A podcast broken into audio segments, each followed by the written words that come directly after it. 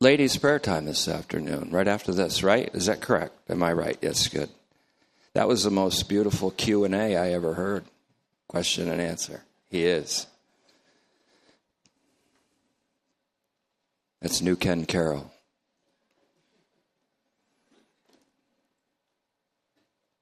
Today,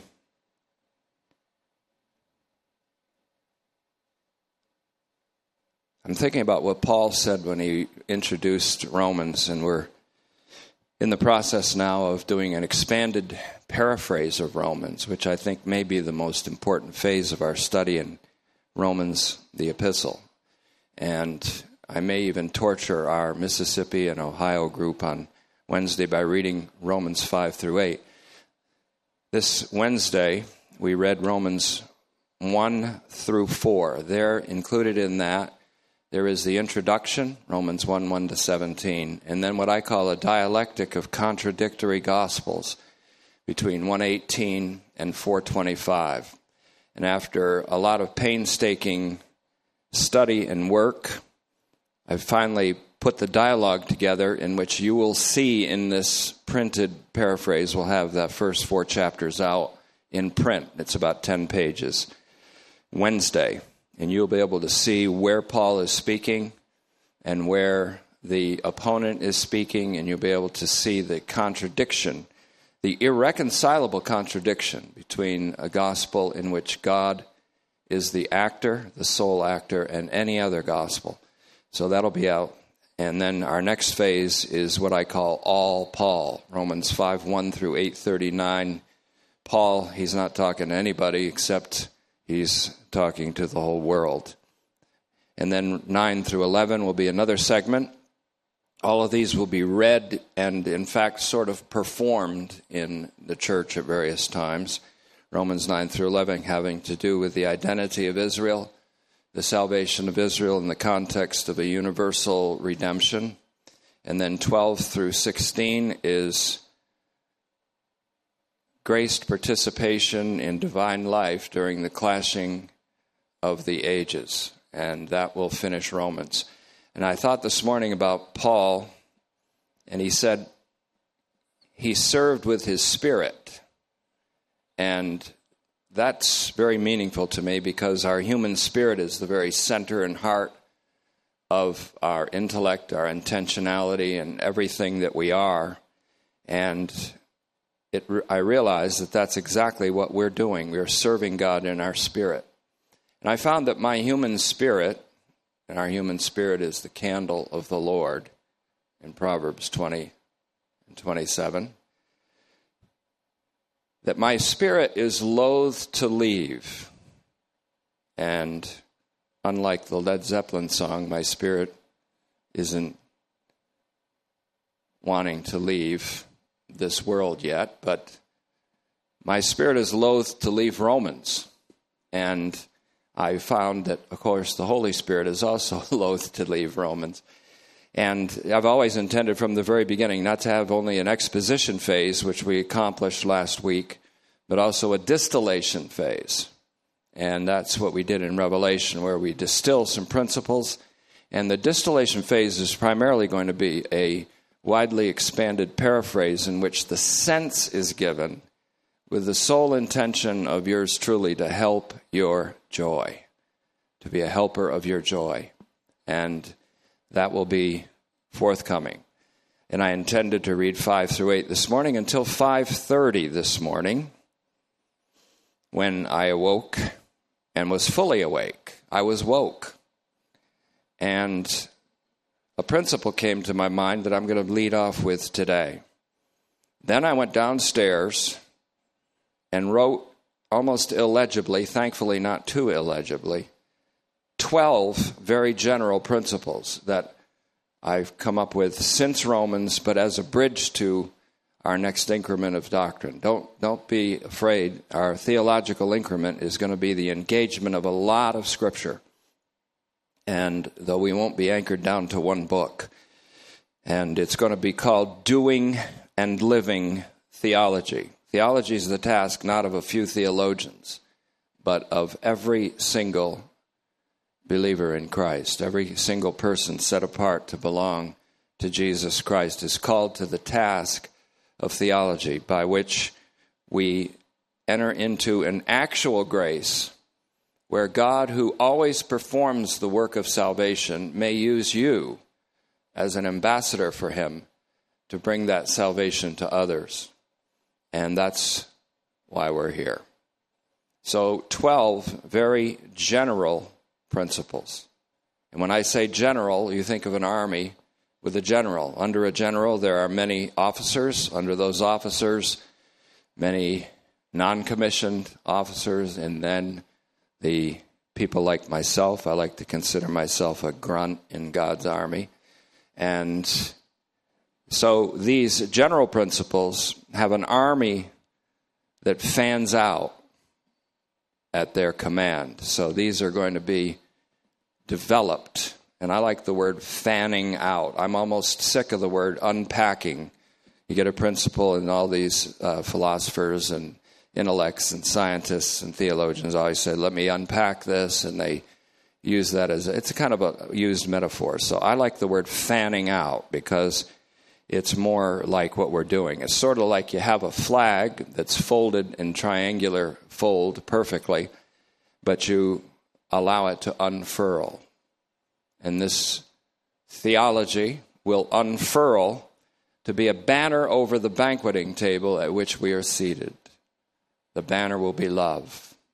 It will be God who is love and God who is our refuge. It is His astonishing philanthropy, love for humankind that we celebrate, that we partake in, that we participate in. For He's called us into a community of divine and human persons, and even divine and human persons along with an uncountable number of angelic beings who share in the participation in divine life. This is what I mean by, and you'll see what I mean by doing and living theology. So, this is actually 149th message of Romans.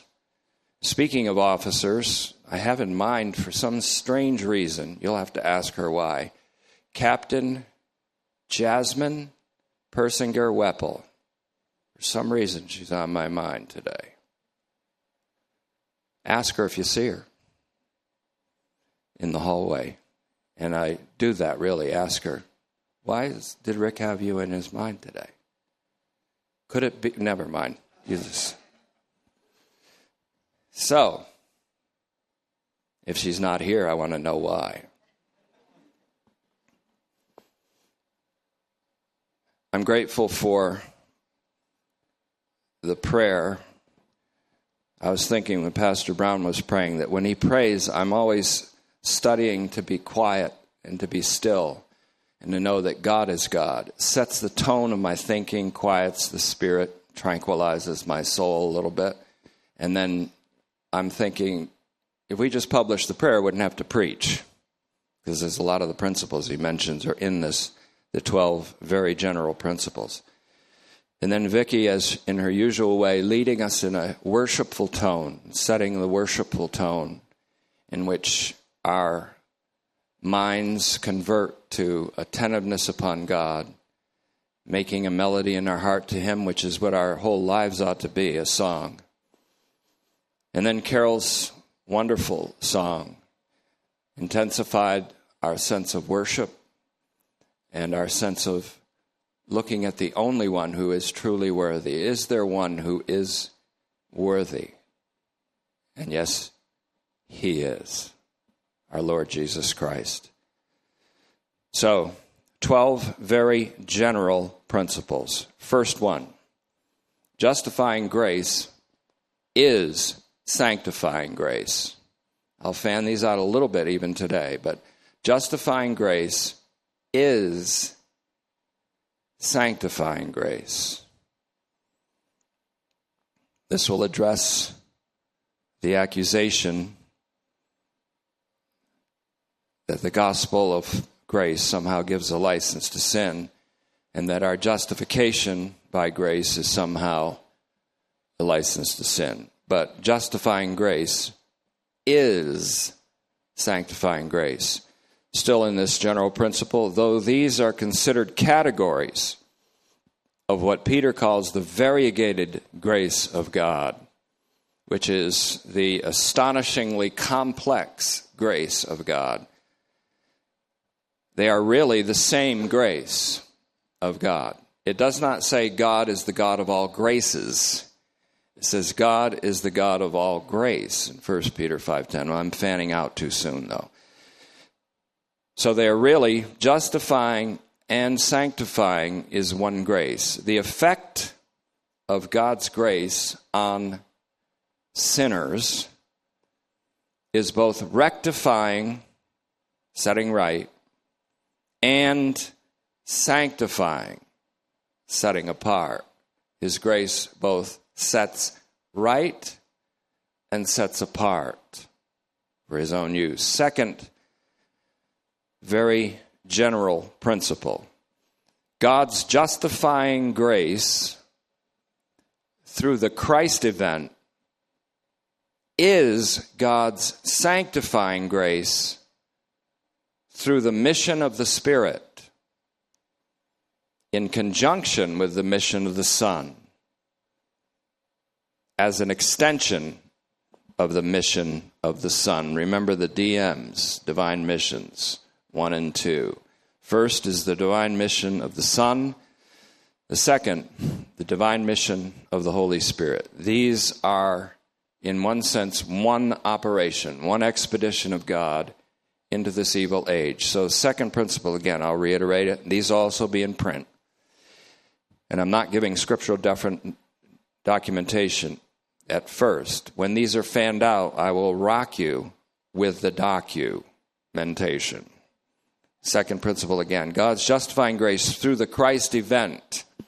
That includes his incarnation through his resurrection, with the heart being the crucifixion. God's justifying grace through the Christ event is God's sanctifying grace through the mission of the Spirit in conjunction with the mission of the Son and as an extension of the mission of the Son. Third principle God's justifying, sanctifying grace is God's elevating grace. Again, these various categories of grace can be conceptually viewed theologically, we'll see it as separate categories, but they are really one grace. Really one grace. Third principle then God's justifying, sanctifying grace is God's elevating grace, lifting human beings from one horizon to the next. And that's what we've enjoyed as a congregation. One horizon to the next, one horizon in which you see and experience little. Higher horizon, we are elevated through humility to see another wider, broader, deeper horizon. The grace of God is elevating, elevates us from one horizon to the next. It's a horizon elevating grace. I'm already expanding a little bit, but God's justifying, sanctifying grace is God's elevating grace, lifting human beings from one horizon to another by means of divinely given insights and by God willing and doing in them.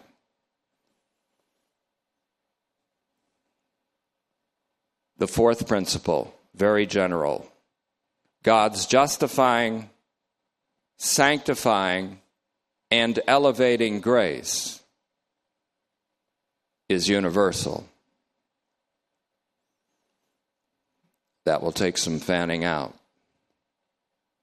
Fifth, very general principle. How'd you get woke up with these? These are great, great way to wake up.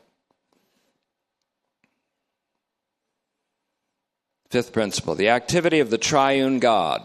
In our note for note takers, I'm giving you a little bit of hint for note takers TTG, the triune God. Augustine was asked to define person. What's a person? What is a person? And he said, that of which there are three in the being we call God. That which there are three of in the being we call God. So you don't think of person first as a human person. You think of person not first as an angelic person. You think of person first as a divine person. A person is that of which there are three. In the divine singular being we call God. One in being and essence, three in persons. So we're going to have divine persons, we're going to have divine processions, we're going to have divine relations, and we're going to show just exactly what it means to be imitators of God and to be conformed into the image of God, which is Christ, and to be a mimesis of Christ. The fifth principle, then the activity of the triune God, the Trinity in history, is entirely and exclusively salvific. Some vocabulary words. Salvific meaning saving. It's also a word salutary, which means beneficial, benevolent, saving, positive help, helping, redeeming, salvific or salutary. So when you see these things, you'll understand what I'm saying. The activity of the triune God, or the Trinity, if you want to call it that way, the divine Trinity, in history is entirely and exclusively salvific. Now, that's even given the fact that God initiates and completes certain historical judgments. That there is no eternal hell does not mean that there's never historical judgments for a salutary reason. And even that there are disciplinary actions on human beings and believers for salutary reasons. That their spirit would be saved in the day of Christ Jesus. Saved from what? Saved from discipline in the last judgment. The fifth principle, then, the activity of the triune God in history is entirely and exclusively salvific, and this salutary activity of the divine Trinity in history is universal and redemptive of history itself. Redemptive of history itself. All of time. In other words, God doesn't tell us to do something He doesn't do. Redeem the time. How do we do it? Well, first let's figure out how God does it. Six, the activity, some of these are a little long principles. We might call them a thesis. Thesis. And plural, that's theses. Thesis, theses. The book I'm reading now by Robert M. Doran has 90 of them in 200 pages. So I'm learning how to do build doctrine in the form of thesis after thesis. So the sixth, we'll call it a thesis, or I'll call it a very general principle. The activity of the triune God in history is instauration by name. Instauration. I'll spell it for you I N S T A U R A T I O N root word here comes into the Latin. The Latin word actually is found in Ephesians 1:10. Instaurare omnia in Christo. The instauration of everything in Christ. And this S T A U S T A U root comes to the Greek as S T A U R O S, which is the cross of our Lord Jesus Christ. So the sixth principle is central. The activity of the triune God in history is instauration. That is to say, that the divine justification, sanctification, and elevation of the human race and all of creation for that matter, in all of time, into divine life. Elevation of all humanity and all of creation into divine life, partakers of the divine nature, occurs by none other than the wise, the powerful, the good, the loving, the just, the merciful, the mysterious law of the cross. Seventh principle the way of the cross is the way that Jesus took. When he spoke in the so called Sermon on the Mount, he wasn't just commanding his disciples how to act and move and live and think and intend and do and practice and deliberate and act in this world where a dominant culture prevails that is influenced by evil. He was rather showing the way that he was going, the way of the cross.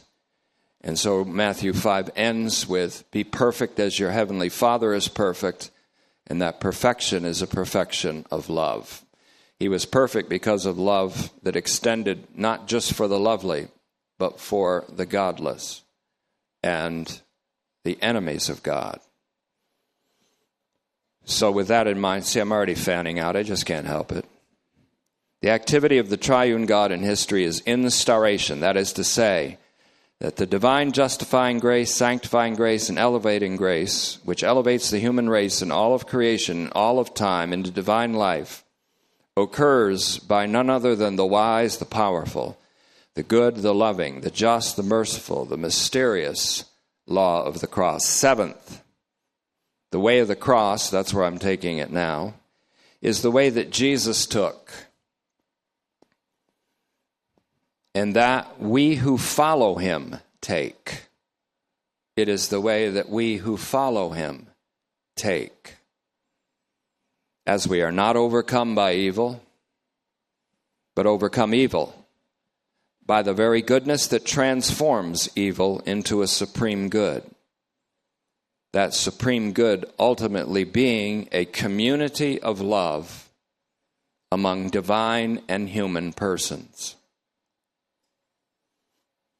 That's a tough one, but it needs to be fanned out. Let me say it again. This is too central also. Six and seven so far aren't the same old sixes and sevens, these are central. The way of the cross is the way that Jesus took, and that we who follow him also take, as we are not overcome by evil but overcome evil by the goodness that transforms evil into a supreme good, namely, into a community of love among divine and human persons. The supreme good is not the same as goodness by reason of essence. Only God is good by reason of essence. The supreme good, though, is a mutual fellowship, a fellowship of both divine and human persons. That's the supreme good. Paul, who was evil, for example, and whose motives were evil, and whose intentionality was murder, was brought into such a place that he said, It is no longer I who live, but Christ who lives in me. His fellowship with a human person and a divine and human person.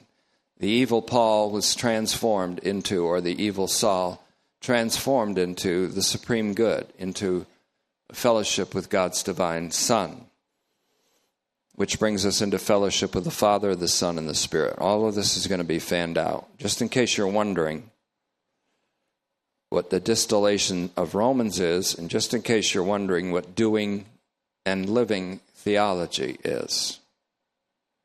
Eighth, the divine missions of which we have been learning, and that's for many years, as Tetelestai phalanx, the divine missions of which we have been learning are universal missions.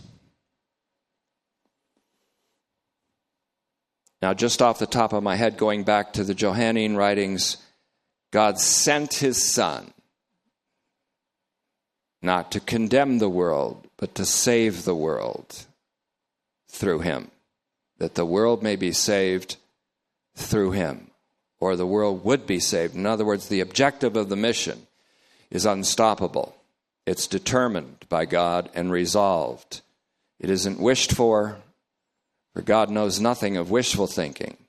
God has hope, but his hope is an expectation already realized in him and fully realized in history.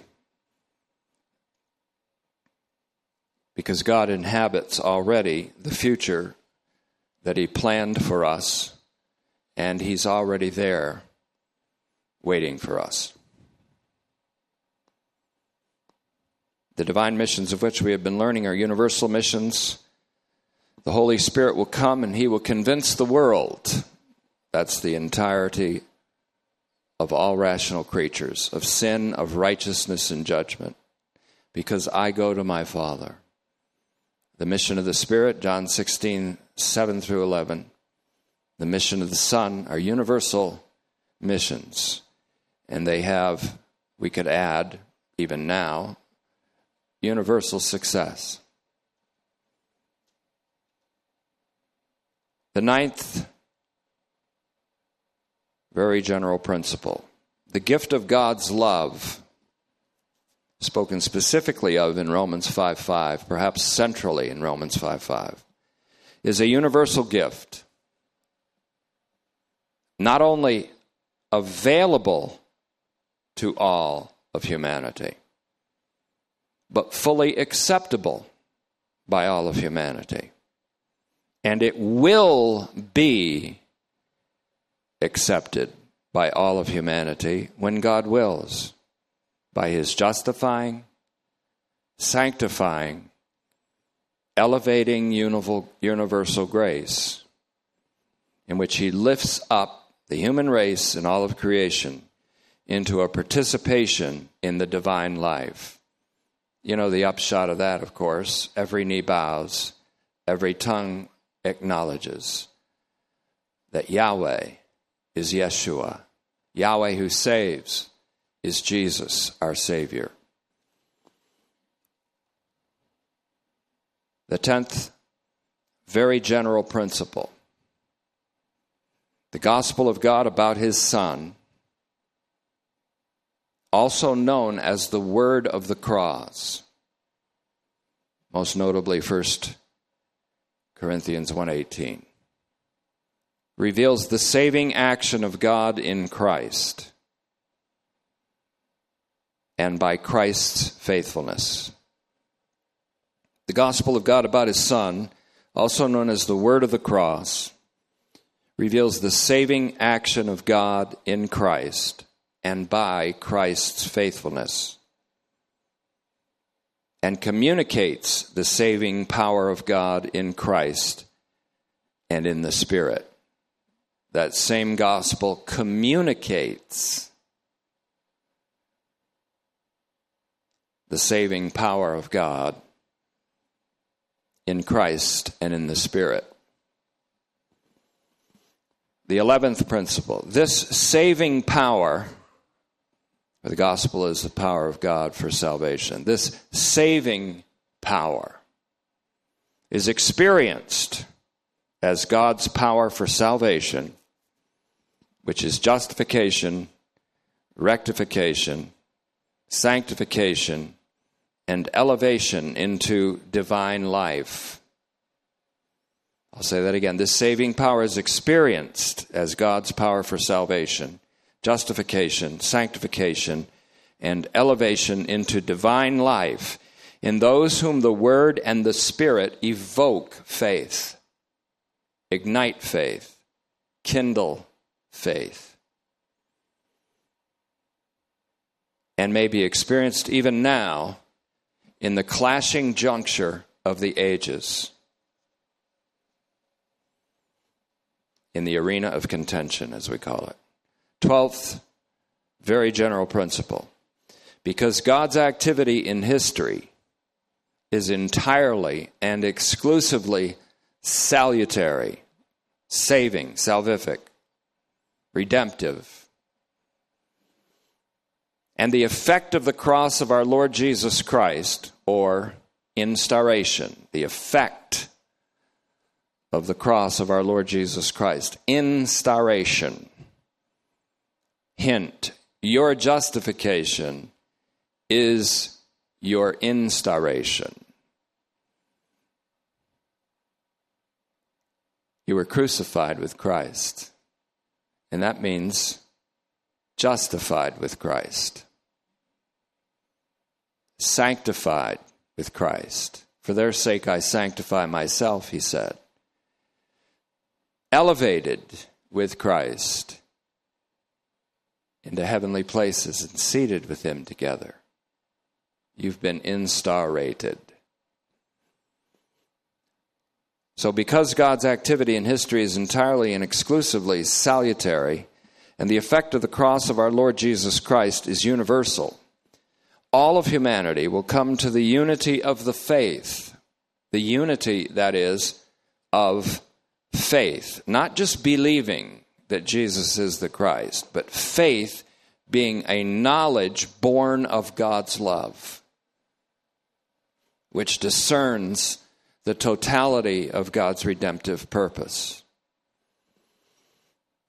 Because God's activity in history is entirely and exclusively salutary or saving, and the effect of the cross of our Lord Jesus Christ or instauration is universal.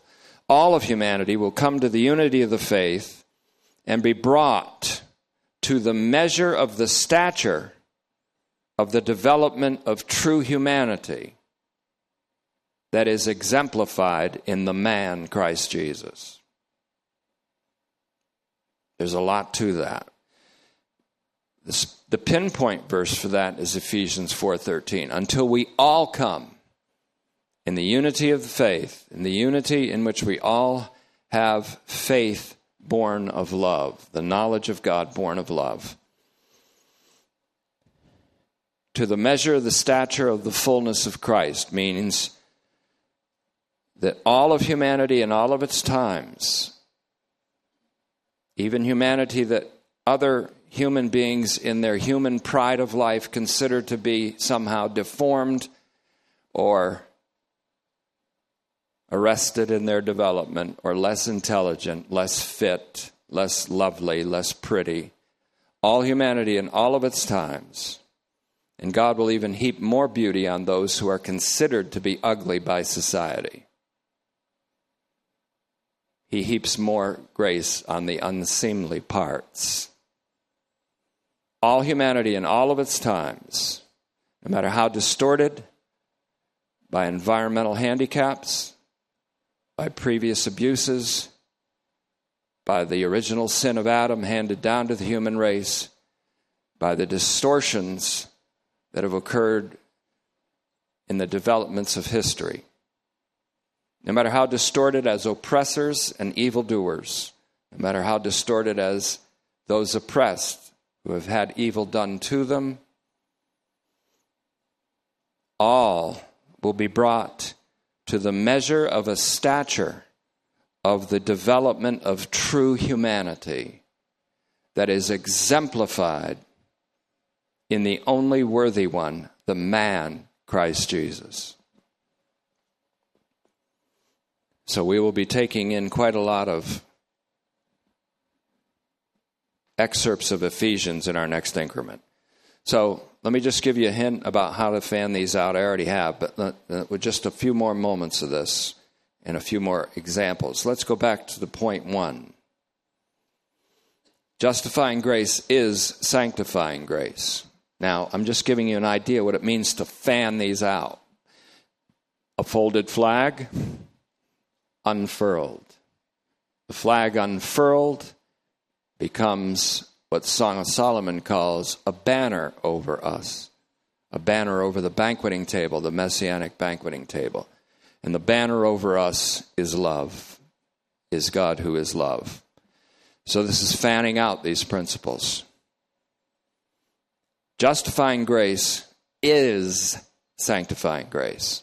Paul, in his dialectic, with an opponent who held an irreconcilably contradictory gospel to his, said to him that my associates and I in Romans 3 8 are slanderously reported as saying, Go out and do evil that good may come. Now, a false distinction, even in the Reformation era, says that we're justified, but we remain sinful, and so it doesn't really matter, this and that doesn't matter. Paul doesn't say that. Paul says justifying grace, which he speaks of all through Romans 5, therefore being justified by faithfulness, the faithfulness of Jesus Christ. We have peace with God, which means we have a participation with God's life and livingness. So Romans 6 1, how can we that have died to sin live any longer in it? The justifying grace of Romans 5 is the sanctifying grace of Romans 6. And so, far from being a suggestion, go out and do evil, it doesn't matter, good will come anyways, justifying grace being identified as sanctifying grace takes away that accusation, pulls it down, steps on it, kicks it out forever. It puts it in a non existent place called hell, where it no longer exists. And again, though these are considered categories of the variegated grace of God, and that's the word in the Greek is poikilos poikilos. And poikilos means various kinds, variegated. But then there's polypo, polypoikilos, which means like God's wisdom in Ephesians 3:10. It's one wisdom, but there's so many categories and directions of it that it looks like a million kinds of wisdoms. It's an incredibly complex wisdom of God. So much so that angels study it. Principalities and powers in the angelic academy study this wisdom of God. This wisdom of God is a mysterious kind of wisdom because it's all wrapped up in the law of the cross. Where, for some reason, in God's ultimate wisdom, He chose a world in which evil is permitted, though not willed by Him. Because in his wisdom, he knew that for the objects of his love, a good that would come out of evil or be evil transformed into good would be a far greater good to participate in than merely created good.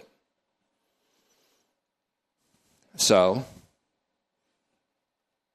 as 1 Peter 4:10 says, the he calls it the variegated grace of God. And then in 1 Peter 5:10 he calls God the God of all grace, who after you suffer a while perfects you.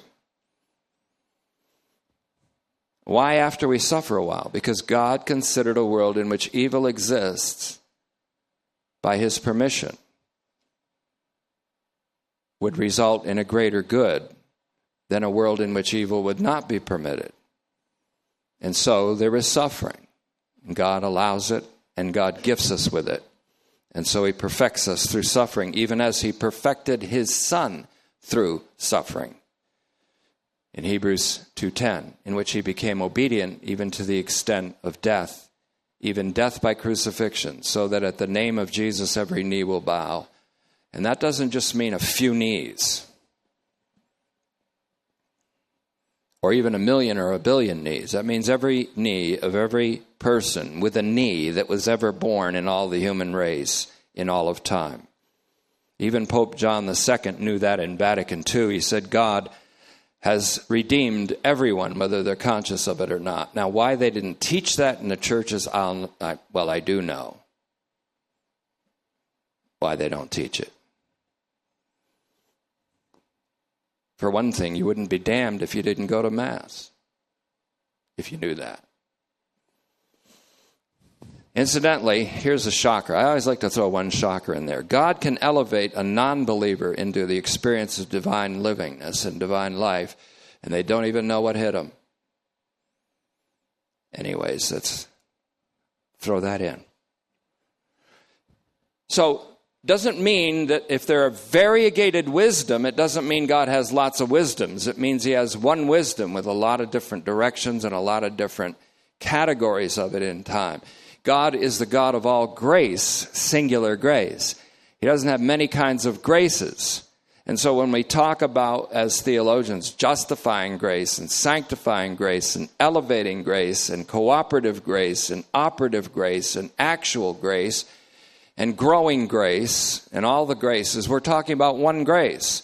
So justifying grace is sanctifying grace, is the elevating grace that lifts humanity up head first. He's the lifter of our head, our mind, our thinking, our intentionality first.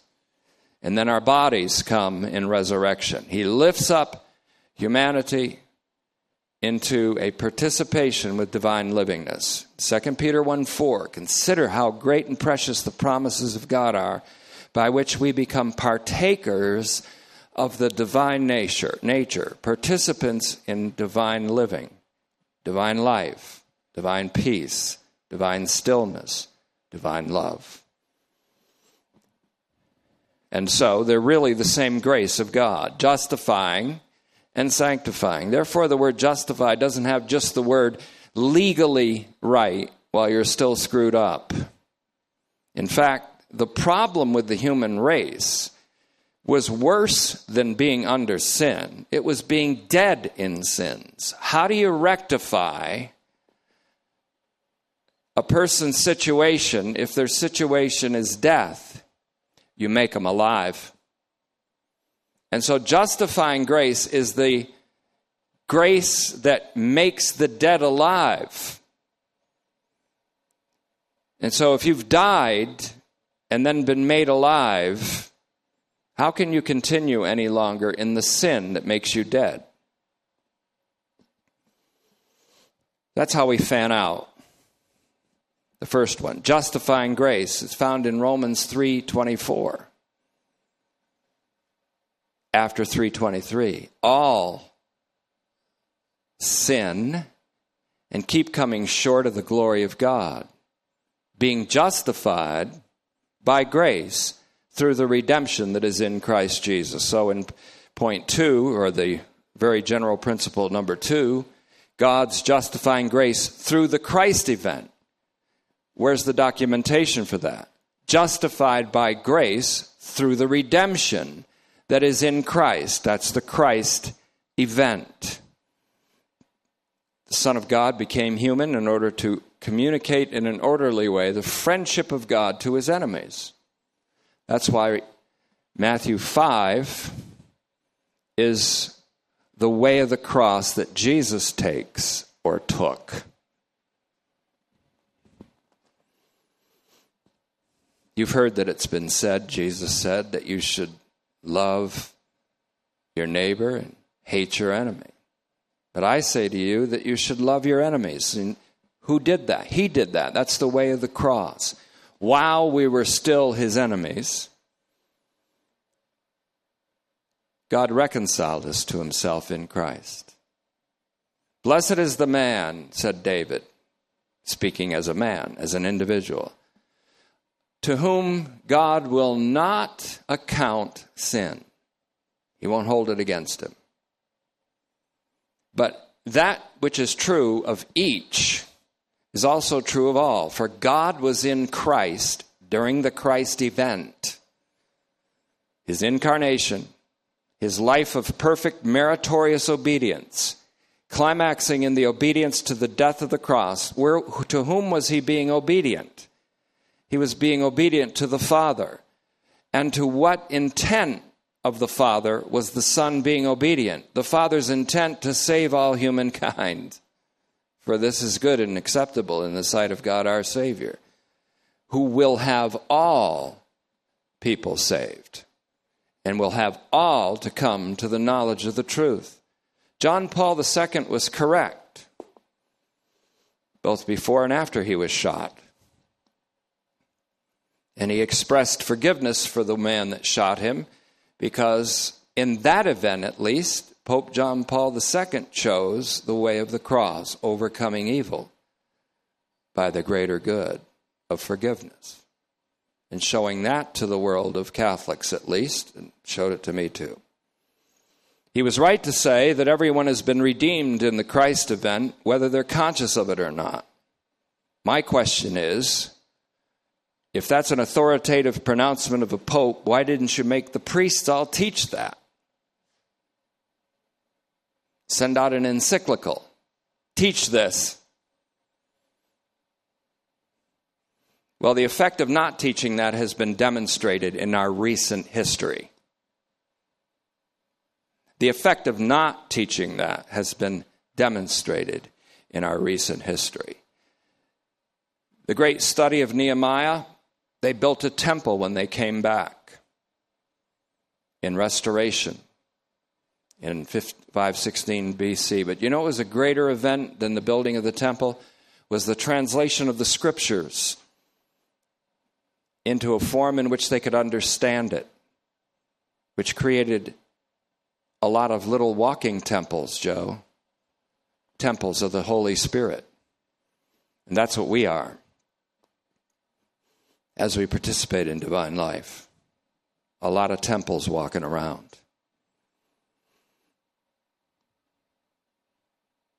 How about this one? We'll jump down to the divine missions of which we have been learning. They are universal missions.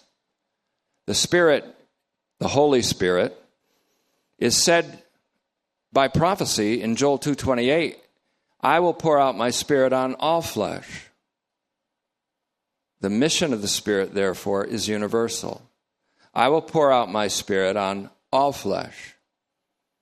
That little term, all flesh, is found in Psalm 143 2. I'm just winging it now. 143 2, where it says, All flesh will not be justified in your sight, God. That Paul's interpreted as, No one living can be justified in your sight. That's where instauration comes in. If we can't be justified while we're alive, then instauration means we were crucified with the righteous one. And therefore, in our co crucifixion with him, we were justified.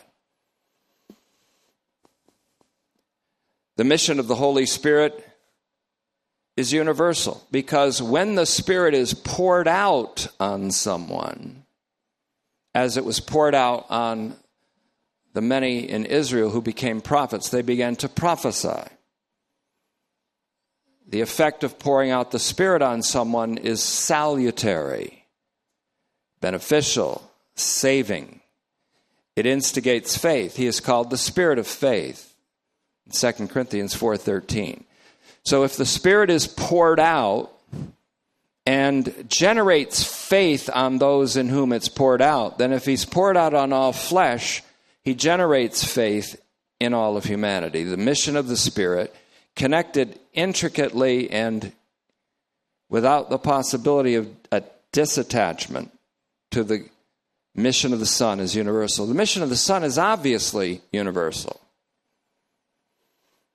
For God loved the world so much that he gave his only begotten Son. That's the second person of the triune God. What is a person if not that of which there are three in a being called God?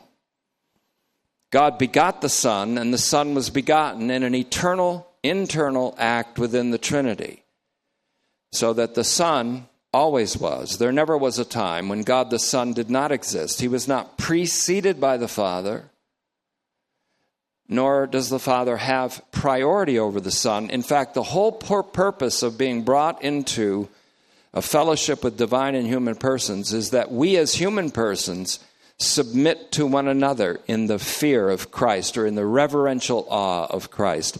We're going to show you that in Ephesians 5:21 that doesn't mean the congregation submitting to a pastor.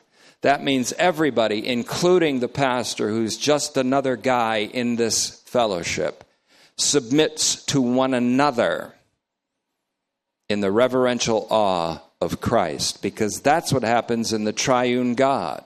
It isn't the Son and the Spirit kneeling to the Father or the Spirit kneeling to the Father and the Son. It is an ineffable, indescribably astonishing, parallel, unparalleled love between three co equal persons. And we have been called into the fellowship of these divine persons. that they may be one, Father, even as we are one. And the unifying of the Father, the Son, and the Spirit with all humankind is the Spirit whose mission is universal. The Son's mission is universal. God loved the world so much that he gave his only eternally begotten Son, so that whoever believes in him, that is, whoever has faith evoked in them by the mission of the Spirit, will not only not perish, that is, not only not continue in the Adamic ontology in this life, but experience the life of the coming age even now. Faith is the knowledge of God's love in which we begin to experience the life of the coming age rather than continue perishing. You say, perishing, what do you mean by perishing? Well, 1 Corinthians 1:18, the law of the cross, the word of the cross is foolishness to those who are perishing. Perishing is only a temporal condition of people in mortal bodies because it's simply continuity in the Adamic ontology, in the lust of the flesh, and the domination by sin, and in the sense of self condemnation, and a lot of other things. Add the law to it, and all you do is intensify it. Add Christian messages to it, in which demands are made on the flesh, and you just add to the misery. Christianity's done more to hurt the gospel than any other thing, including Buddhism, Islam, atheism, militant type atheism, and every other thing. The most damaging effect on the gospel of the grace of God has come within the realm of a thing called Christendom. And you can tell that by people's choices to be anything but Christianity because of the Christianity they have seen. Because of their behaviors and because of their misrepresentations of this gospel of grace, grace, grace, the way of truth is being evil spoken of. And the messengers are being slanderously reported to be out of the sync with God. These are just some ways which we can develop this. John 3:17 goes into this and we started off with this in the Johannine epistle of John or the, the Gospel of John. For God did not send his son to condemn the world. The problem in the world was already that they were under condemnation and sin, but to save the world. How do you rectify a situation called death? By bringing life. We were dead in sins, God has made us alive in Christ, which is why Romans 5:18, which I regard to be the central important theological verse, life-giving justification to all of humanity. Now we could fan the rest of these out and I think well, I could say that this morning at 5:30 and following the Holy Spirit gave to my human spirit the makings of a very long series to be developed over the course of months. I can just see that now because I'm starting to fan it out and I'm going, well, that can go there and that can go there and that can go there and that can go there. But you know what instead we're going to do right now? End it. See some of you Wednesday.